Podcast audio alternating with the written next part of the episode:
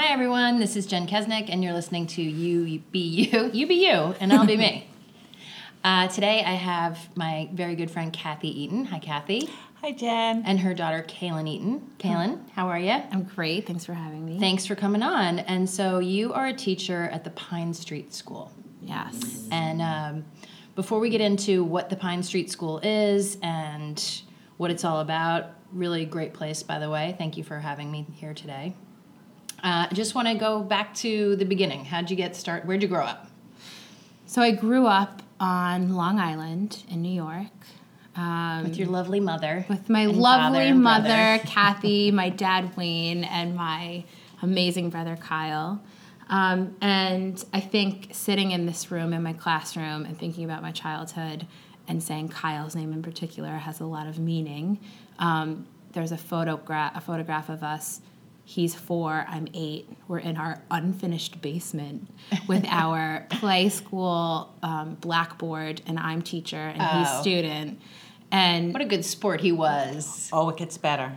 well, I mean, it worked out really well because he did anything I asked. And so I think I always had this um, misconception of what teaching was because I had the student body that listened and obeyed. um, and then growing up, I was very into the arts and um, drama and dance um, and skipped along through high school, played sports, but when it came time for college, I threw a curveball and said, obviously, I'm going to NYU to um, go to fashion school. Right. And everyone said, no, that makes no sense at all. But was there any talking to you at that point? Did you have to get through it and experience it to know, wait, I am a teacher? Well, my grades were laughed at by NYU, Oh. so that made things a lot easier. um, and I ended up as an English major at um, state school in New York, and there was a very strong education program there that I saw my friends really enjoying and excelling at, and I think it sparked a real interest in me that I felt like was intrinsic instead Yeah. of hearing what my parents said I should do. And um, eventually came home and started my master's in education. And Kathy, you saw, you and Wayne saw right from the beginning that you thought that Kaylin was always going to be a teacher. Always. Yeah. Always, since she was five years old. Always. And um, of course, I use reverse psychology. No, you don't really want to be a teacher. No, you didn't. You should have done that. I think I did, or maybe in my head I thought I should, and Right. I didn't. And then, uh, yeah, it was a no-brainer. You know, she just always was in front of the a board, always in front of a chalkboard. Right. No, always on a stage, I think. On a stage, Yeah. that too. Which is well, teachers are ironic. performers for sure. Totally. And it's come, I mean, it's, it's ironic because the teacher that I am today, I pride myself on the exact opposite of not being on stage and not being the center. Um, it's quite the opposite with me just being the facilitator. Yeah. But that came a lot. It's an later. ensemble cast now. Yeah, very democratic. yeah. And then what prompted you to go to South Korea? Right. So um, I graduated, or I was I was halfway through my master's in education, and didn't have the license yet. So I was working at a charter school as an assistant um, during the day, and then taking classes all night, and nannying on the weekends, and everything was just um, a blur of work and study. And then graduation day came, and I kind of realized jobs were definitely in crisis, and finding a teaching job on Long Island was extremely competitive. Um, and I had this burning desire to travel. Yep. And to be honest, there was a there was a girl that I was friends with in college that I didn't really know well, but she still popped up on my Facebook feed, and I saw her living this life teaching in Munich. And one day I Facebook messaged her and said, Things look great. How did you do it? What's the story? And she wrote back immediately. And I applied to be with a teaching recruitment agency called Search Associates, which I highly recommend. And um, went to essentially, it felt like speed dating, where you go into this giant hotel um, lobby and there's a representative from almost every country you could name. Cool. And if they're interested in you, they flag you and call you over, and you interview and begin a lengthy process at that point. And so, how long did that take? Um, it actually happened um, quick, quickly and quicker than it normally does. I remember um, I was, I think, 24. I was pretty young, and um, I thought, you know, Australia, Right. London, Right. all of these very romantic ideas. Which is, I English think, speaking. every young teacher would think, like, I'll teach in Paris for a year and it'll be amazing. Yeah, and I'll find my French boyfriend and I'll eat all the croissants and not gain a pound. Yeah, no, I totally thought I was going to do that. Um, and all of a sudden, I'll never forget the moment I heard my name called and I turned my head and see the table and there's a card that says South Korea. And I'm like, no. Yeah. And then I'm thinking, you're young, you should never say no to an interview. You have to go. And there was a man, his name's George Nelson, with a leather jacket on, feet up on the table, said, We flagged you, interested, sit down. I'm like, oh my gosh. So um, he essentially gripped me immediately because he had this philosophy of opening a brand new school with um, merging east the Eastern philosophy of academic rigor with the Western philosophy of creativity Right. and doing it in this very academically strict, rigid country of South Korea. Um, and it would be the IB, International Baccalaureate Curriculum, state of the art facilities, brand new team. We would all be building the plane as we were flying it. Um, and he described to me a philosophy of education that I knew in my heart I needed to be a part of, but had absolutely no idea how to make happen. And I don't know that any master's formal teaching program could teach. Wow. So this was a no brainer. Really? I would figure everything out later. Um, that evening there was a happy hour, and I called my mom and I said, "Put on my outfit that Well, I'm." wait, wait, wait. I Caitlin asked if I would go with her. It was in Maryland for the weekend, just to support her Right. and stuff. And I said, yes, absolutely. So I just stayed holed up in the hotel while she was interviewing. Yeah. I thought, Europe. Right. She's going to come home and say, I'm going to get, a job Or you thought I'd wait until day. We still had two more days of Besides- interviews. Exactly. So I call her night one. I say, put on my outfit I'm supposed to interview in tomorrow. You're going to come drink wine with my potential new headmaster. but I hadn't signed the contract. And so we were all mingling, and he from across the room would open his jacket pocket and I, he'd point to the contract just sitting on the inside of the pocket. And I would look down and I look away for 15 minutes. I felt like I'd only, you know, talk to somebody else for a moment. And he has given mom two glasses of wine, and she's going, "You're gonna love it there, Kaylin. This is gonna be great. This guy's great. this guy's awesome." He's telling me all the pros about it, Well, how great that's- it's going to be. That eases your mind too. Do you have any questions for me? Because how old were you at that point? I think 24. Yeah, so you're sending. I was the only mom at this place. Well, and Right. South Korea was still a little turbulent at that Absolutely. point, oh, and we were, you know, we were. I was definitely ignorant to exactly what had been going on. So well, uh, you wouldn't have said yes if you weren't. So it's Right. good that you were. yeah, yeah. You know, And then the contract was signed. So amazing. Yeah. And so you went over there and you started this school. Was it as amazing an opportunity as you thought it was going to be?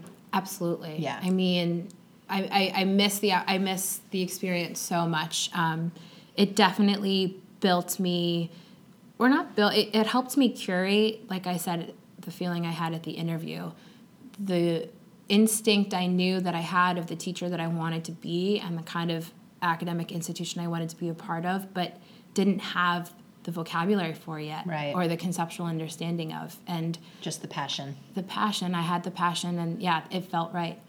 Um, I would imagine American teachers, much like American politicians, probably get in it for all the right reasons with all the right motivation and then get into the system and get bogged down by it.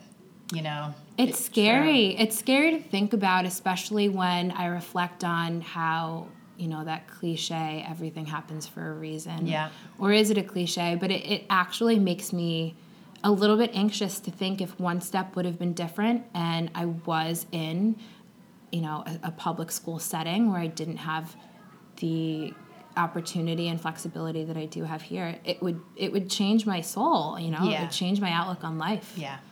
And so I'm I'm definitely very lucky. So you spent two years there. Four. Oh, it was supposed to be two. It turns out to be four. Oh, it was a two year Right? con. It was a two year contract. Yes, it was a two year contract, and then I signed on for another year, and then another year, and um, I mean, it was. And you saw the world while you were there. I saw, yeah, uh, most of. Southeast Asia. Nice. That was fantastic. Um, and we had a lot of opportunity for professional developments in different um, countries. And so I was able to collaborate with teachers from around the world um, and, and really grow. I mean, it was hard socially. Yeah. That's ultimately what weighed in on me deciding to leave is, you know, I, I couldn't go to a coffee shop and meet a new person. Right. Um, it was all just very your your colleagues are your best friends, are your family, are your everything, and that can only last so long. Yeah. But it definitely, you know, it made the learning experience I think deeper because I was 100% immersed Right. in this project. Amazing. So you come home from that, and you uh, uh, imagine applied to for jobs in the public school system now in the United States, or did you go private? No, yeah, and that's something that I was struggling with, and then really came to peace with, um, or late last spring, I would say. But I I went back through another recruitment agency the winter before I was leaving, and had found a job that was secured before I came back, and I chose um, an independent school in Boston, um, which I won't say the name of because I used it as an experiment. Um, and it was a school that's rooted in, I want to say, 125 years of tradition. It's um, a kinder, preschool through grade eight school that's a feeder for prep schools in the Northeast. And from the research I had done and the questions I had asked, their curriculum and philosophy of education really hadn't changed much or taken any divot from their their tradition. And I wanted to see because sometimes my Korean school felt a little too open and progressive. I wanted to see what the really um, data driven curriculum felt like, and then see if I could put something together in the middle That makes sense. to land and and it did provide me that it, it was a wonderful two years um, but it didn't make sense Yeah. for what i was after i achieved the data i was out to seek and i felt like it would be a disservice to stay there any longer and i will give credit to my administrator one of my administrators because i think she she caught on to it too Oh, okay. in a positive way said like this is burning your light out Yeah. you know and some children need that very traditional structured Structure. environment it is not a bad place Right. um, but it wasn't for me But that's the thing. That's the thing with the public school system too is that everyone is so different and everyone learns it in a completely different way.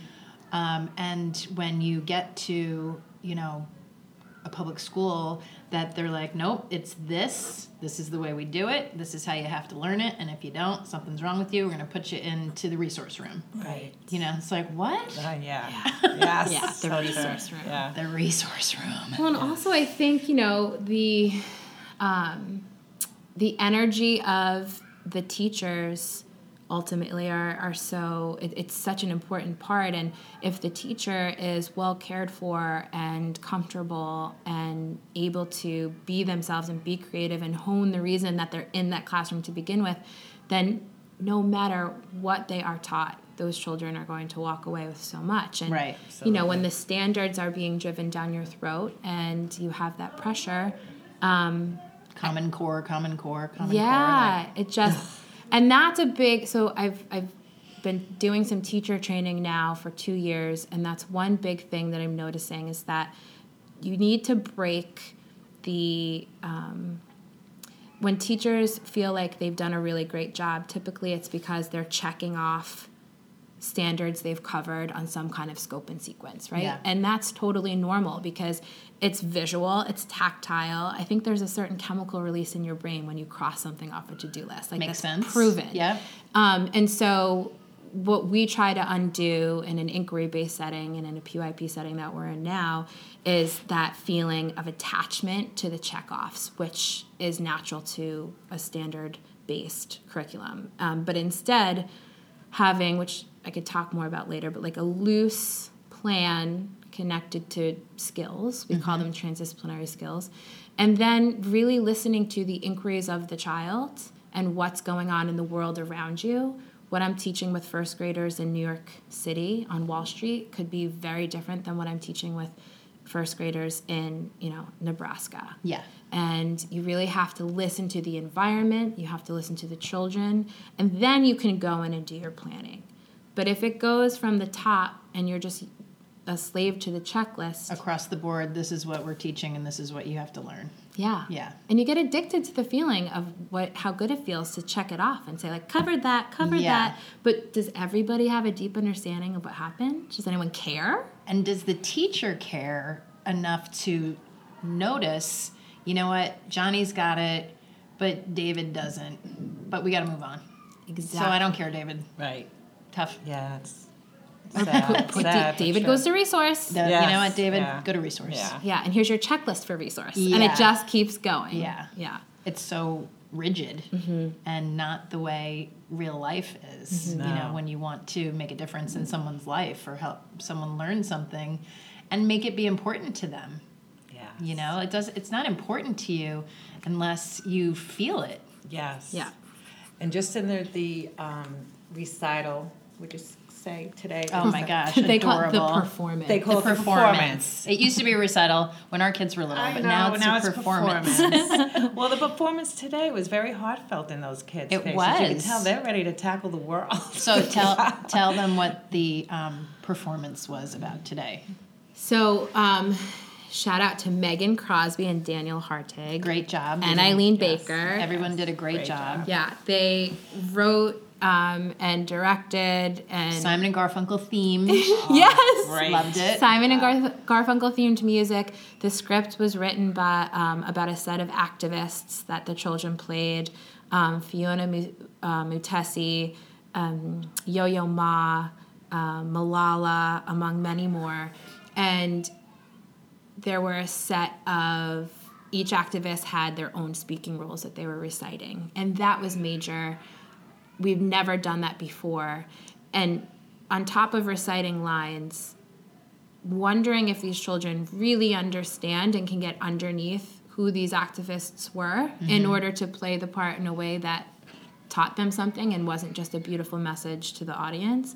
I think, like you said, the fact that they spoke loud and um, spoke from their bellies and made eye contact Yeah. with the audience showed that they really understood what they were speaking about. Mm-hmm. I felt it. I Yeah, felt like absolutely. they really knew. We were worried about that. We were like, oh my gosh, they should be like a play where they're animals because then they can understand and they can slither and they can. No, yeah, they did a great job. And did. music is moving. Yeah. So even just hearing that music and watching them, you know, act it out, dance, and, and you know, with their own words because it wasn't Simon and Garfunkel lyrics. Yeah. Um, you know, just brought a tear to my eye. It did. Yeah. It did. We would What was the one you said at the end? feeling Equity groovy. bound. E- equity. Yeah, it was Oh, after the scene with Ruby Bridges. Yeah. And um, the second, third, and fourth grade class came out and sang a song called Equity Bound. Oh my gosh. I I, was mean- like, really? Yeah.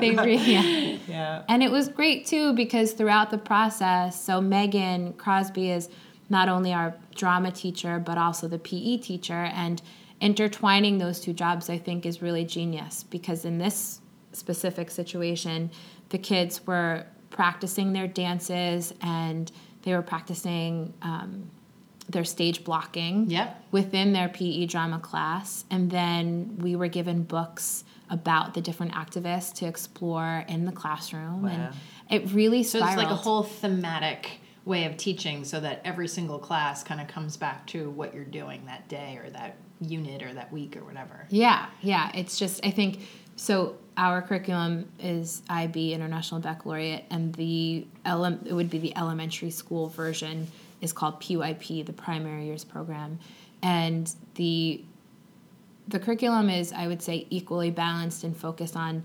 academics as well as socio emotional um, understanding. Amazing. And yeah, it's just, and there's a, an action component to each unit of inquiry that we do, which lasts six weeks over the year. So you have a central idea that you're focusing on. Um, here's ours right now is food comes from many different places and connects people around the world. So that's our big idea. And as we're sitting and thinking about that, we're thinking, hmm, what will make sense in math? Probably data collection and presenting. Right. Um, what will make sense in reading genre, writing genre? And so all of these skills come together for a purpose instead of, like we were just saying with standards, it being like, oh, it's April. Yep. Time to do geometry. Or it's Right. 220, put bring out this book because this is what we're doing for the next 50 minutes. Yeah. And then beyond that, we have um, these transdisciplinary skills. So those change every Oh, unit okay. too. Um, right now, we're working on, um, let's see, communication skills. We're specifically focusing on nonverbal communication because their summative assessment at the end of this is going to put be put on this artistic representation of a dinner table where like they'll decorate their own chargers that have cultural representations that they'll do in art class. The plate itself will represent food for whatever reason they decide. So we'll be exploring food from all around the world, food for um, being nutritionally responsible and sound. But they'll be able to curate their plate and present it to their parents based on what they learned and for whatever reason they want. Right. Yeah, Um, absolutely. Yeah, so and there's a you know five other skills too, but everything's intertwined in order to take this action um, at the end and do something with what you've learned. And so that's what we're still thinking about now. How can we take this understanding of food around the world and this beautiful artistic representation of a table, and then think about our community around us and think how can we make a difference? Um, and you know the play was kind of like its own version of a unit of inquiry because megan and daniel went through teaching all of these skills that were needed to put it together. And then in the end the action the school's now connected with the malala fund. Oh, and great. yeah. And so it's like you know when we were again when we were talking about the standards it feels very linear whereas i think what we've got going is cyclical. Yeah. and that is where the magic happens however small or big it is. If it all feeds into each other and has a purpose mm-hmm. then you just can't go wrong. Right. Um, so we went right to the performance and skipped over a little bit of what I wanted to ask you about, which was here's the Pine Street School. It's on Wall Street in New York City. Um, and how long have you been working here? this is my second year Oh, great. So you had the four year olds last year and you moved up with them to five. four so yeah last year was kindergarten they came in four left five this year first grade five they'll leave six Nice. And it's the same kids basically, give or take. yes Yeah. yeah um, which is very important too of building a really strong trust foundation and emotional bond with you so they respond to you and feel comfortable enough to you know be vulnerable and talk and you know just express themselves without being afraid um, i remember teachers you know when i was little second grade mrs crowley sorry if you're listening Mrs. Mahalchuk. yeah, but being, you know, like being sad. In, oh, i- yeah, being sad and, and like, what, what are you sad about? I'm like, I just miss my mom. Stop crying before I give you something to cry about. I'm like, oh my God, I'm now I'm going to pee in my pants. yeah Like, yeah so mean. now we have an accident yeah, now I'm afraid for the rest of the school year. Right. Yeah. Stomach ache every morning. So it's so nice to have someone nurturing that they're like, oh, Yes. Kaylin. And you, and you see yeah. it. You do. You see it in all the teachers today at the um, Yeah. program. It Everybody's nice. sweet. Yeah. So, what is the mission statement of the Pine Street School? So um, the website is pinestreetschool.com where you can find the mission statement. But um, if I could put it in my own words, what, we speak a lot to um, potential families that are looking at our schools. I mean, being in New York, we have parents touring for children in utero. Um, Oh you know, my gosh. The summer before. Yeah, so, wow. So I speak a lot about the school, and, and I really like to talk about it in my own words because it is a blend. Mm-hmm. Um, so we're we're working with elements of the Montessori program, which really focuses on the environment as a teacher. So whether that be the city around you or using your literal environment of the classroom or the manipulatives within it. Um, but a huge part of the curriculum that I really love um, and ties into our philosophy is with the PYP, the IB program. And that really is a focus on 21st century learning, um, which is progressive in a variety of ways. It's progressive in terms of socio emotional development, um, open mindedness. It has a set of learner profiles that you specifically teach to. Um, one of which is open mindedness, another is being reflective, a risk taker, caring. You're teaching children how to use those words and how to be those words. Um, also, I think what's really magical about this curriculum is that the focus on the skills, like collaboration skills. You know, we, we need to set up our children for success in a world that we're leaving them with a ton of problems Yeah. that they're going to need to solve and work together on. Um, and so it's this really wild balance of trying to teach a child how to be a collaborative problem solver, but also to be very technology sound and understanding and be able to, you know, do some real one-on-one, deep focused work. Yeah. Um, that they'll also is going to be their next language. I mean, just sitting here today and what you know, watching the kids for the last forty five minutes, and they're they're doing Osmo coding. We're like, what's that? Jen, like I get the that? kids who are don't know playing with the Legos. but it's just so fascinating, and it, even in the um, in the performance when they were singing about all staying together and being there for each other and locking arms and doing that you know Yeah. that last number that ruby bridges number like you can tell they they get it like i need you and you need me if we're going to be successful at this Totally. And I think, you know, another really big caveat of our school is um, the language immersion program that we have. So we started off be- being full immersion with Spanish. And now you can pick your track for your child. You can pick full immersion Mandarin or full immersion Spanish. And what that means is that you have two teachers in every classroom, and the Spanish teacher is only speaking Spanish, and the English teacher is only speaking English because um, you know, if, if my co-teacher Sebastian was to be teaching in Spanish and I was helping out on the side translating in English, my child's only going to be tuning into the language of comfort. Sure. And so we really need them to be fully immersed. Um, and we also um, hold in very high standard having uh, very diverse demographics. You do. I noticed that. I Yeah. mean, there's a very a ba- great diversity of children that come here. I was just wondering, how many are scholarship? How many full tuition?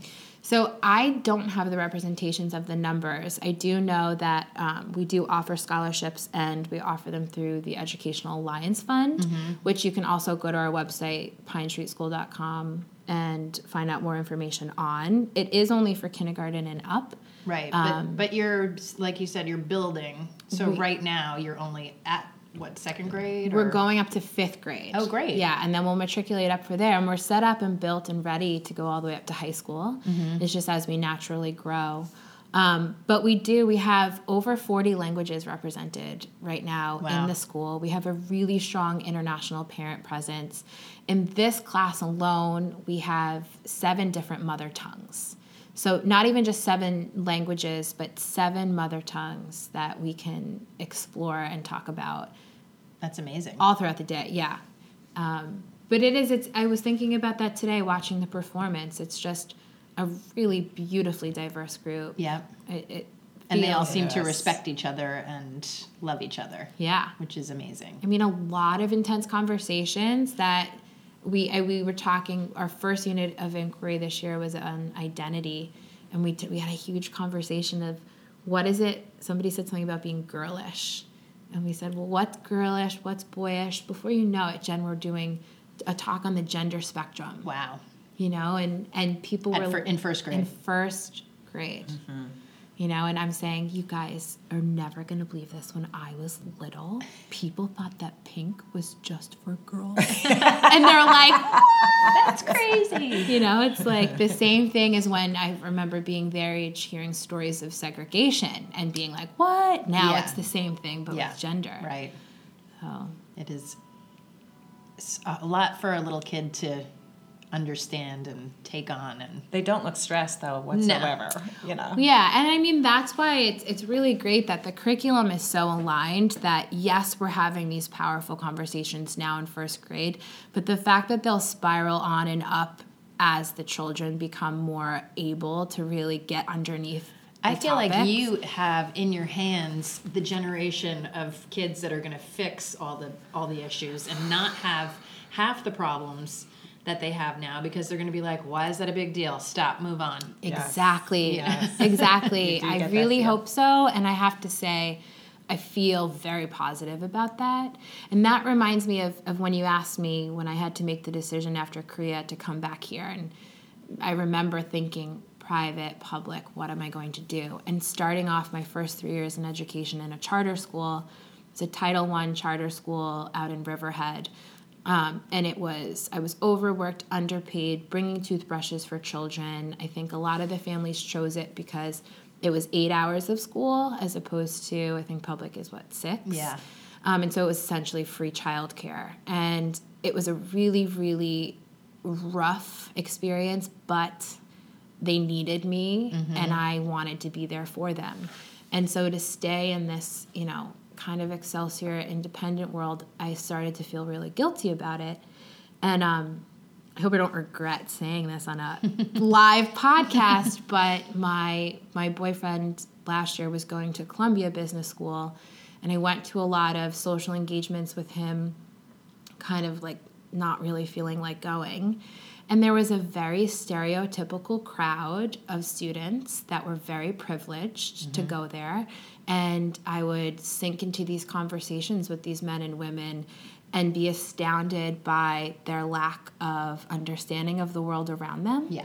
And it was in that moment that instead of feeling angry or judgmental, I realized that the very best thing I could do to try to help the world around us is to go into these privileged environments Mm-hmm. and try to front load these socio emotional tools for these people that will be the privileged choice makers Yeah. of our future. Very smart. So that's where I'm at, and that's why I think being on Wall Street feels just right, especially with our political climate right now. I can at least, you know, dry my tears and come into this building and feel like I'm doing hopefully something. right. But it's all about, I think, empathy. It's really just about And it's hard when you, um, you know, because I, I my kids went to boarding school and private college, and and when you deal with someone who makes their career academia and they have never gone outside of, you know, like their graduate school, their college, their boarding school, whatever. Yes. They have a very warped sense of the world. You know, they don't they don't know what the real world is. I remember talking to, you know, like the headmaster of one of the kids' schools um, right after like the financial crash of 08 and he basically was like, "Yeah, I heard about that." And we're like, "You heard about that? Oh, yeah. You're gonna get a rude awakening next year, by the way." You know. Yikes. Um, but it's just you know we know what goes on in in this world in our bubble, and other than that, you know, it doesn't really pertain. Not to outside me. of the box. Yeah. Right. So to have to to have that instilled as a child, you know, then you are going to like my daughter Beth. Um, even though she got to go to all these great schools, she's at Columbia J School right now, and and her documentary is about inequality of public schools versus private, plus um, the foster care system and aging out of the foster care system and being kicked out and on your own at 21 years old with no resources. wow. So you go from a home that you're living in to a homeless shelter because you don't know have any contacts that are going to give you a good enough job that you're going to be able to afford an apartment and food and bills and everything else. So they're they're set up to fail, mm-hmm. and how we have to change that. So here's this kid, you know, who did get to go to all these things and have all these things, but like you, we made sure that on the front end she was empathetic and understood and saw everything and was exposed to everything because this is the real world. Yeah, yeah, and we, we we that is definitely a part of our our philosophy and our curriculum, and we call it global mindedness. And I mean, you can see the maps around you right now because we're studying food. There's pictures of different kinds of bread everywhere, but you know whether it be surface level or getting the deeper, yeah.